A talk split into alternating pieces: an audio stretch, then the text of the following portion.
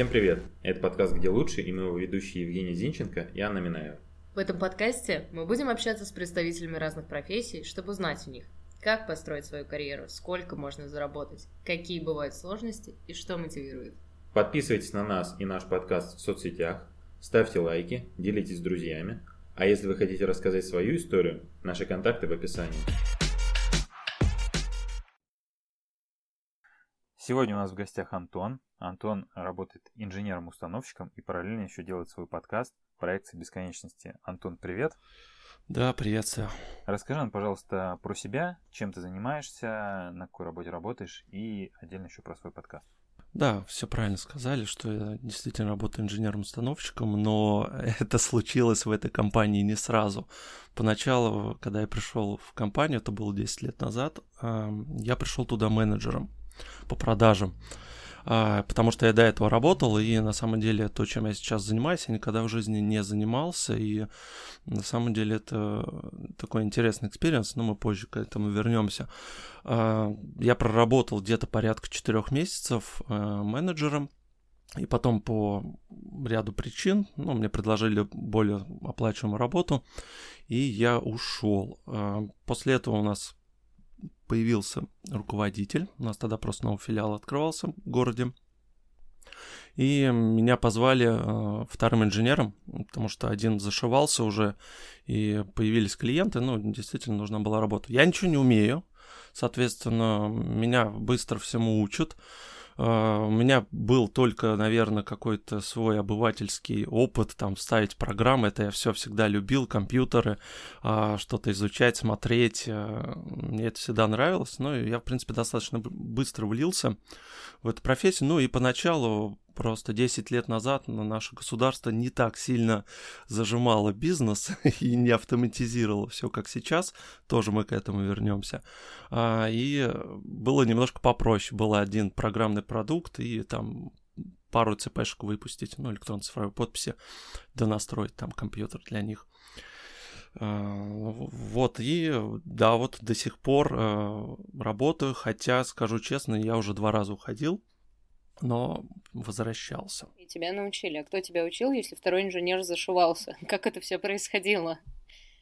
Ну, у нас было по поначалу, мы ездили вместе на наряды, и он просто что-то делал, а я запоминал.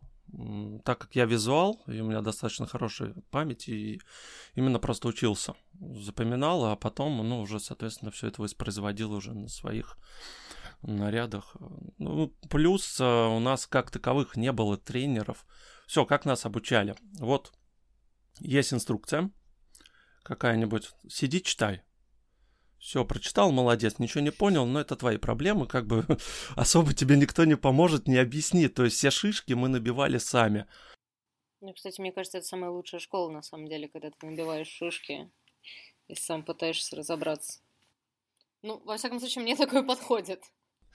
Нет, самое главное, чтобы была мотивация, у тебя было желание, потому что люди все разные. Кто-то, например, ну, допустим, взять, если сотрудника техподдержки, я не буду брать именно нашу компанию, хотя у нас достаточно крупная IT-компания, э, но там настолько люди, ну, просто представляете, что в день тебе звонят, ну, порядка там, может быть, 100 звонков.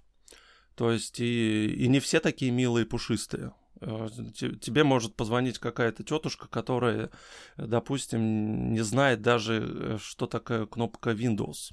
Просто ты иногда сидишь и целый час объясняешь, э, как запустить ту же удаленку чтобы просто подключиться и все сделать за нее.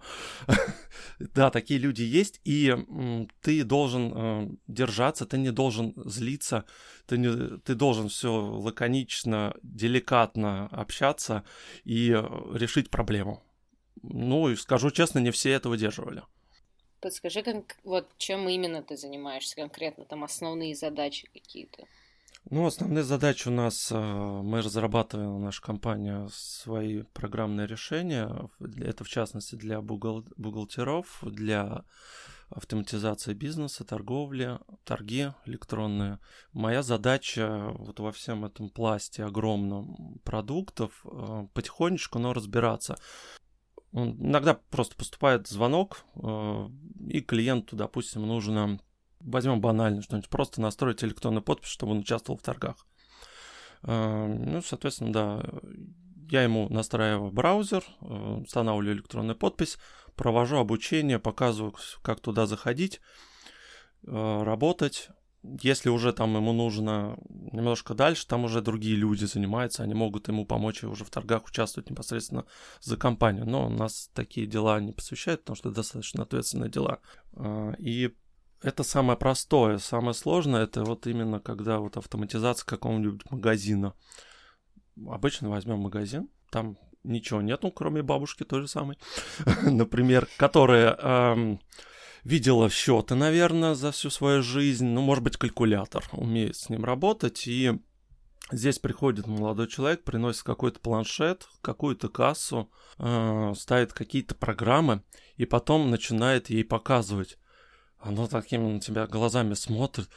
Вот я там тогда-то вот не было, вот кто это все придумал? И, короче, начинает власть ругать. Путина, Медведева, в общем, всех, кто это все придумал. И вот ты стоишь, все это выслушиваешь. Ну, Марья Ивановна, может быть, все-таки э, будем учиться. У вас, говорю, вариантов-то немного. У вас э, два выбора. Вы можете сейчас прям все, все ничему не учиться, просто уйти. Вот. Э, либо можете учиться. Ну, как правило, знаете, скажу, что даже вот люди пожилые, просто по своему опыту, то, что езжу, потом перезваниваю клиентам, там одна директор говорила, такая, ну, вот у меня маме тяжело было, ей 78 лет, она вот продавец, но ты знаешь, говорит, она уже вот как бы все пробивает, ну все, научилась и выключает даже планшет уже. То есть все, было бы желание, но а потом все придет. И вот, э, да, у меня связана именно вот работа с людьми, обучение, настройка. А, вот это основная моя работа. Я сталкивался на прошлом месте работы, я как раз когда занимался там тоже финансами, происходило внедрение вот этих онлайн-касс, как раз таки поэтапное. И я, ну не то чтобы прям как пользователь с этим сталкивался, скорее так, наверное, наполовину как финансист, который был связан с бухгалтерией, вот мог бы ты рассказать с твоей стороны, вот именно с другой стороны, как вообще выглядело все это внедрение, насколько оно тяжело проходило? Ну, мне так с профессиональной точки зрения очень интересно. Ну, э, если брать наши продукты, соответственно, у нас есть э, сложные продукты, так называемые, которые э, требуют достаточно много времени. Иногда внедрение может занимать неделю. То есть ты там на первом этапе приехал, только настроил оборудование, это, допустим, касается ну, каких-нибудь ресторанов или кафе, где настолько все автоматизировано, что повар получает заказ, например, на принтере этикетка ему печатается, либо там на планшете он видит заказ, что там ему надо там сделать салат такой-то, там суп такой-то и так далее, и так далее. Соответственно, он его готовит, там он видит норму времени, там полчаса, к примеру, ему нужно это блюдо приготовить, дальше он э, нажимает кнопочку, официанту приходит уведомление, блюдо готово, официант приходит, его забирает. В общем, вот такая вот цепочка достаточно сложных э, технических решений, Такое, да, встречается, и это, ладно, это полбеды. Самое, наверное, сложное и долгое это именно э, все потом настроить, ввести все эти технологические блюда, э, сделать каталог, проводки, если, не дай бог, еще алкоголь есть, это вообще голову сломаешь, потому что там надо, чтобы он правильно списывался, потому что, не дай бог, чего, там штрафы просто бешеные. А мне, кстати, интересно, как вообще пандемия на бизнес отразилась? Вот именно, ну, там, с твоей стороны. Когда у нас, да, началась э, тот, тот самый локдаун в конце марта, соответственно, у нас э, более 5000 сотрудников были вынуждены уйти на удаленку, и, соответственно, это была целая история оставили по филиалам, скажем, филиале по менеджеру и, соответственно, по инженеру на всякий случай, потому что тогда еще первую неделю было непонятно, вообще мы относимся ли к бизнесу, который не может прекращать работу или не можем. Только потом там Минфин через неделю дал разъяснение, то IT-компания, типа как наша, да, они не могут прекращать деятельность, потому что от нас зависит, ну, все то есть не сданная бухгалтерская отчетность, там, торгах и так далее, и так далее. То есть это, ну, огромные последствия могут быть. Э, мы переходили неделю было э, сложно достаточно. Я, кстати, в одном из подкастов тоже рассказывал, как мы все переходили на удаленку. Самая проблема была это телефония настроить дома, потому что у кого что стояло, у кого стоял э, ноутбук, у кого планшет, у кого с телефона. И, в общем-то, там вот эти 30 айтишников бедные, они каждому этому пятитысячному практически помогали лично. Возвращаясь э, к вопросу по как э, отразилось по малому бизнесу, отразилось это очень серьезно. Многие компании, они э, даже позакрывались. Я просто сам сталкиваюсь, и вот я даже звоню сейчас клиентам, которые у меня очень достаточно теплые отношения, закрылись организации, но не смогли пережить это все. И сейчас потихонечку все это возвращается, но насколько мне известно, ну, в самой компании достаточно тоже были тяжелые времена, но вроде как справились. Тяжелее всего, да, именно вот офлайн э, розницы, магазинам, э, услугам парикмахерским и так далее. Вот как раз про техподдержку, и ты говорил ранее про э, людей, про Мариван, которым нужно объяснять. Мы все понимаем, как это и что. Это же в любом случае какая-то ну, стрессовая история, потому что, да, с людьми нравится общаться, но не со всеми, не всегда. Как бороться с этим самым стрессом, неадекватом? Может, какие-то советы, рекомендации? Полезные навыки? Да, на самом деле отличный вопрос. А, здесь самое главное это не пререкаться с клиентом. То есть, ну, бывает, что клиент с самого начала, как только ты трубку взял, начинает орать. Стараемся сказать, что, пожалуйста, да, ну, не ругайтесь, да, иначе я буду вынужден повесить трубку. А в целом, да, пытаешься просто успокоить клиента, ну, что у вас именно, да, случилось, давайте я вам помогу. Вот если клиент ни в какую начинает опять э, ну, ругаться, ругаться, ругаться, не касаясь э, самой проблемы, ну, начинаешь э, уже немножечко так, ну, вы зачем звоните? Вы хотите сейчас решить проблему или вы хотите поругаться? Если вы хотите поругаться, давайте на руководителя переведу. Пожалуйста, все, выносите босс кому. Я, я как бы здесь э, готов помочь вам. Давайте попробуем решить проблему. Как правило, люди уже, а, ну, слушай, тут парень вроде заинтересован помочь тебе, да, э, решить. И все, они как бы уже все, тембр голоса меняется, успокаивается.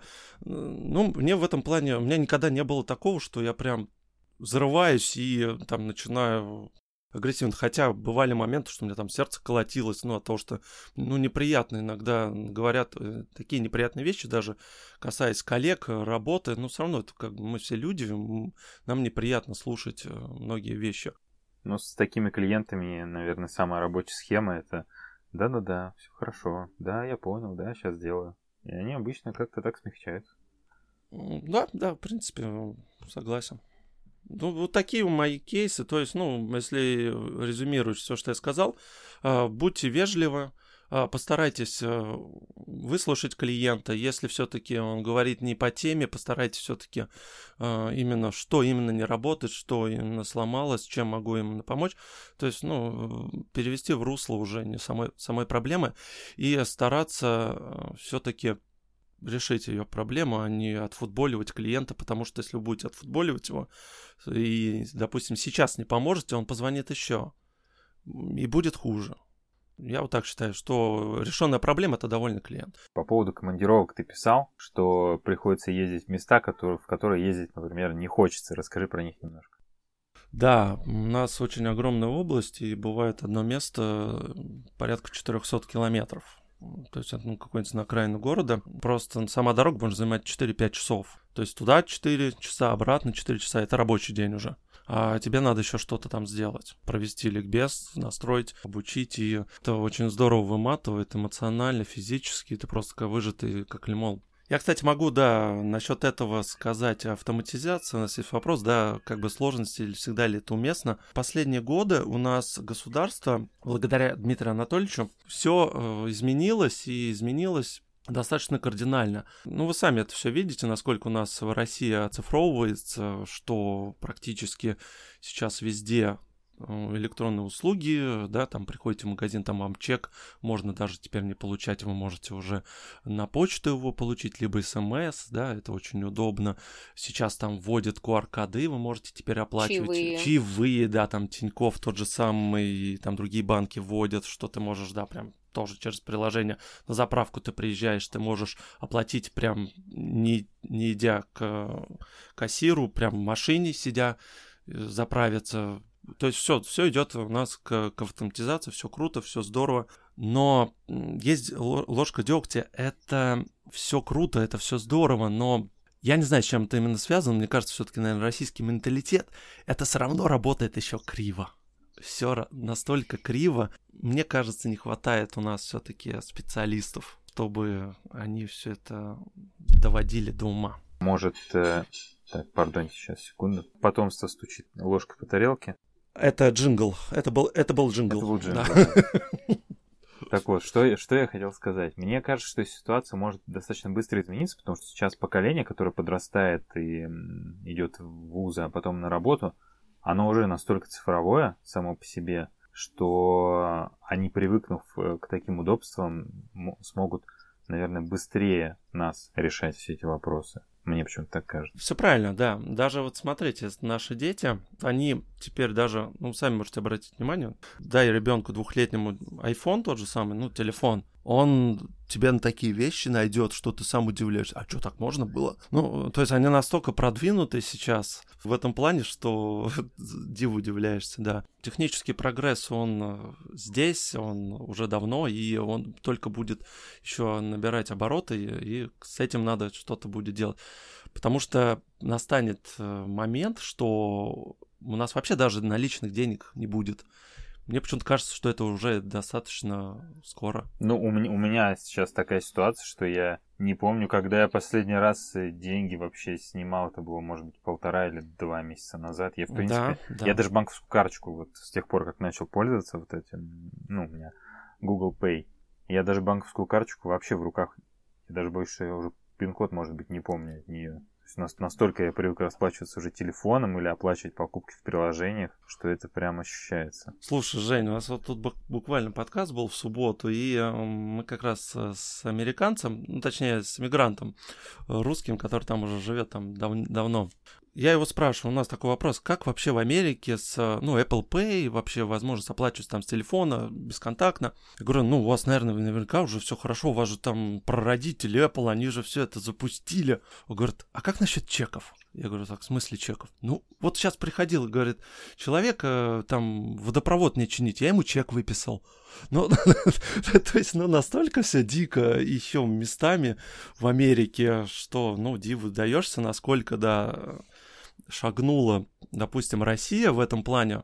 Вот, о, на самом деле у нас самые в мире одни из лучших финтех. Именно вот все, что касается банковских приложений, удобства, насколько они развиты. Россия впереди, вот честно, вот сколько я общаюсь с Европой, с э, разными странами, там такого нет, и еще это будет, ну, может быть, через лет пять, они в этом плане очень здорово отстают, несмотря на то, что мы во всем остальном хуже, во всем живем, хуже зарабатываем, хуже и так далее, и так далее.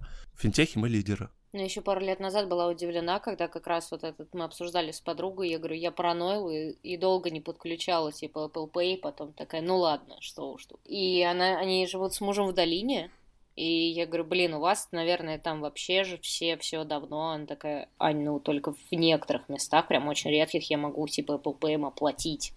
Типа, а так нет. То есть изначально Да, так это наличка, долина, да, наличку то есть носят. типа эпицентр вообще м, вот этого информационного мозга, я не знаю, как это назвать. Пожалуйста.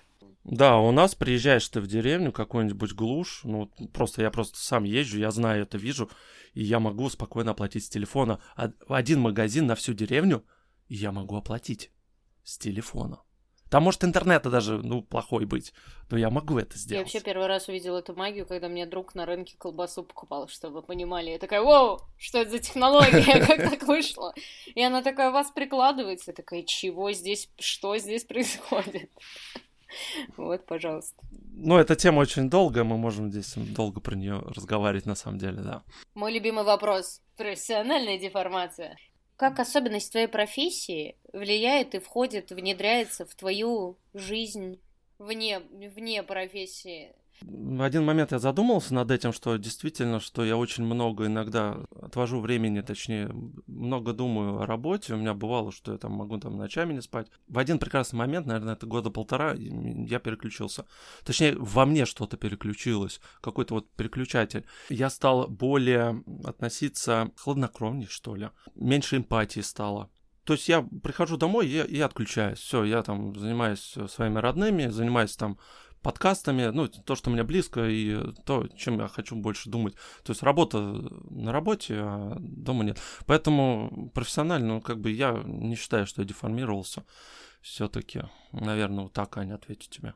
А есть рекомендашка по поводу этого самого тумблера? Потому что, мне кажется, сейчас в современном мире это, это большая проблема общества, что люди не могут переключаться и стрессуют и прочее. Или оно просто само переключилось, и ты это индивидуально, все зависит от того, кто как относится к работе. Некоторые приходят и просто сидят и ненавидят тихо свою работу и получают там свои 20 тысяч, к примеру. А кто-то, ну, приходит и э, делает свое дело хорошо. То есть все э, зависит от людей. Можно, да, ненавидеть свою работу, и все равно делать ее хорошо. То есть здесь все индивидуально. Лучше любить свою работу тысяч за 500. Вот у меня к вам вопрос. Возможно ли э, за любые деньги полюбить свою работу? Вот у меня к вам такой вопрос. Как вы думаете? Есть же вот это вот выражение, там, типа, вот понимать же, за что терпеть, например. Ну, и такой, типа, вот если вот столько, то я готов. Но по факту я за себя, например, понимаю, что нет, мне прям надо любить. Я иначе не могу. Мне так с людьми, с работой, со всем, жизнью, городом. Мне вот надо любить, иначе я не вижу смысла. А мне кажется, это очень индивидуальный вопрос. Тут, наверное, зависит от того, как ты в целом относишься к своей работе. Если ты не переходишь какой-то порог, э, когда тебе прям противно, то ты можешь терпеть достаточно долго, вплоть до пенсии. Но а если тебе прям не нравится, ну, я слышал достаточно много историй людей, которые, ну, грубо говоря, с нервным срывом ложились и не могли работать потом год или два просто вообще ни на какой работе. То есть у них настолько было сильное расстройство психики из-за сильного стресса и, наверное, в том числе из-за того, что работа тоже не приносила должного удовольствия, поэтому тут, наверное, такой вопрос торгов и баланс. Ну да, опять же, где ты работаешь, где ты работаешь. Ты, может быть, высококвалифицированный труд у тебя может быть, а у тебя может быть труд, я не знаю, тем же самым кассиром, когда ты проходишь через все это, через людей, через пьяниц, алкашей, хамло и так далее, и так далее. Там эмоционально перегореть можно, я не знаю, за неделю. Просто. И все, да. Так что да, это все индивидуально, согласен. Давай к плюсам и минусам, которые ты сказал, ты выписал на листочке и точно не забудешь. Так, в общем, начнем с плюсов. Э, первый плюс. Возможность зарабатывать, то есть нет потолка. Э, у нас э, настолько выстроена мотивация, что при желании хоть мы и зависим, да, допустим, от тех же менеджеров, потому что они нам ищут клиентов, они назначают нам те же самые работы, но в целом мне никто не запрещает сесть за телефон, звонить и продавать. То есть и здесь это здорово. То есть я могу и получить и 50, я могу получить и 100, и при желании и больше. Дальше. Постоянное развитие в новых отраслях и продуктах. У нас, э, как я ранее сказал, э, законодательство меняется очень быстро, стремительно. Э, продукты новые, мы обязаны, вынуждены, наша компания подстраиваться под эти изменения, чтобы успевать за всеми и не потерять пласт клиентов, да, которым этот продукт вынуждены пользоваться. Например, маркировка та же самая, которая вот сейчас вступила с 1 июля, мы должны все это заранее, а не так, что она уже наступила, и там в течение полугода мы ее там только вводим. Вот, то есть это постоянно новое обучение, это постоянно новые продукты, э, это интересно. Это сложно, у тебя голова иногда взрывается от э, вот этих всех возможностей, и ты должен разбираться. И второе это коллектив и поддержка коллег. У нас есть телеграм-чатик инженеров по всей стране, и мы там можем реально вот попросить помощи. Делимся опытом. Ну, то есть это коллектив, это классно. Я считаю, коллектив это 50% работы, наверное, так. Минусы? Да, минусы. Ну, вот, вот как раз, да, я, кстати, очень плавно по насчет командировок. То есть могут быть, да, постоянные командировки, очень сильно изматывают физически, эмоционально, плюс я убиваю свой автомобиль, потому что компания не предоставляет нам автомобиль, и я езжу на своем. Но, слава богу, немножко амортизацию компенсирует в этом плане бензин. Потом, э, есть все-таки штрафы, есть нелюбимые кассы, модели касс, какие-нибудь динозавры доисторические, которые, может быть, вы там видели 10 лет назад, такие огромные, которые э, типа АМСки, либо там ЭКРы, вот они тоже, вы не поверите, они тоже онлайн-кассы стали. Им перепрошили мозги, и они типа поумнели. Вот есть такие очень неудобные агрегаты. Ну и, соответственно, вот, наверное, важный минус — нет карьерного роста. То есть я никогда не вырасту. То есть я здесь всегда останусь инженером. Да, я могу стать старшим инженером, но все, на этом все. Я не могу стать там руководителем, я не могу там стать, не знаю, эм, начальником какого-нибудь подразделения там по тем же кассам, к примеру. Ну, что-нибудь такое. Ну, либо ты можешь какую-то свою, да, организацию открывать, или там это, это настолько все, все сложно и много, что... Да, да, есть примеры, были примеры, э, что у нас уходили инженеры в некоторых филиалах и действительно открывали свои фирмы э, по аналогичной деятельности. Я, к сожалению, не знаю, как у них дела идут, надо будет поинтересоваться. Так, ну, в принципе, по доходам, наверное, тогда тоже понятно. Ты озвучивал 50-100, это, наверное, так и есть. По-разному, опять же, да, это хорошая зарплата, скажем так. Обычно чуть меньше. Но именно мы сейчас регион берем. Да, да, да, потому что это все от регионов зависит. Э, у каждого региона своя ставка, своя мотивация, э, доля рынка, да, и цены на услуги свои. Потому что ту же Москву взять, например, там до клиента можно добираться там 2 часа. Опять же, да. Ну, соответственно, там стоимость услуг гораздо больше будет. А по поводу советов новичкам, что-то почитать, посмотреть, куда идти? новичкам, э, кто захочет в мою профессию. Да, да, да, да. Ой, ребята, не ходите. Я там был, не ходить. Да, да нет, на самом деле работа очень интересная, увлекательная, но сложная и вот э, есть своя ответственность, потому что вот взять ту же самую онлайн-кассу, вот это, это все внешне, все это очень просто, но на самом деле одна ошибка, ты ошибся в одной цифре, ну, например, ошибся в ННН организации, неправильно ее вбил, э, фискальный накопитель под замену, а это твоя зарплата 8 тысяч рублей. Ну, то есть, да, э, цена ошибки достаточно э, высокая, и даже вот сейчас, я сколько больше трех лет этим занимаюсь, я до сих пор, ну, я три раза пробегусь еще раз, все ли я верно указал. Потому что и каждый раз он вол- волнительный, ты как, я не знаю, там, новичок, у тебя там сердце, давай, нажимаешь эту кнопку «Отправить», «Подписать», и налоговая тебе присылает зарегистрировано. И тогда все отпускает. все нормально, да. Ну и в целом, э, если вы готовы, опять же, общаться с клиентами, Э, выслушивать все это. А если вам в кайф, э, ну, вот этим всем заниматься железками, настройками, установками, это ваше, то тогда да, это, ну, это супер интересная профессия.